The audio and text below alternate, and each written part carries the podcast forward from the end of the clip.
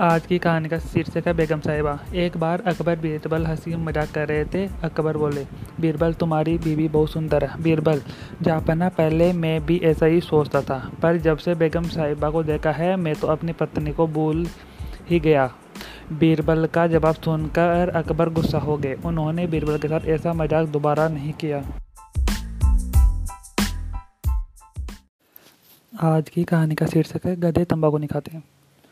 बीरबल तंबाकू खाता था, पर अकबर ना खाते थे। एक बार तंबाकू के खेत में गधे को घास खाते देख कर अकबर को मज़ाक सूझा। बीरबल, गधे भी तंबाकू नहीं खाते। जी महाराज, जो गधे होते हैं, वे ही तंबाकू नहीं खाते। इंसान ही खाते हैं। बीरबल का जवाब सुनकर अकबर बुरी तरह गुस्सा हो गए।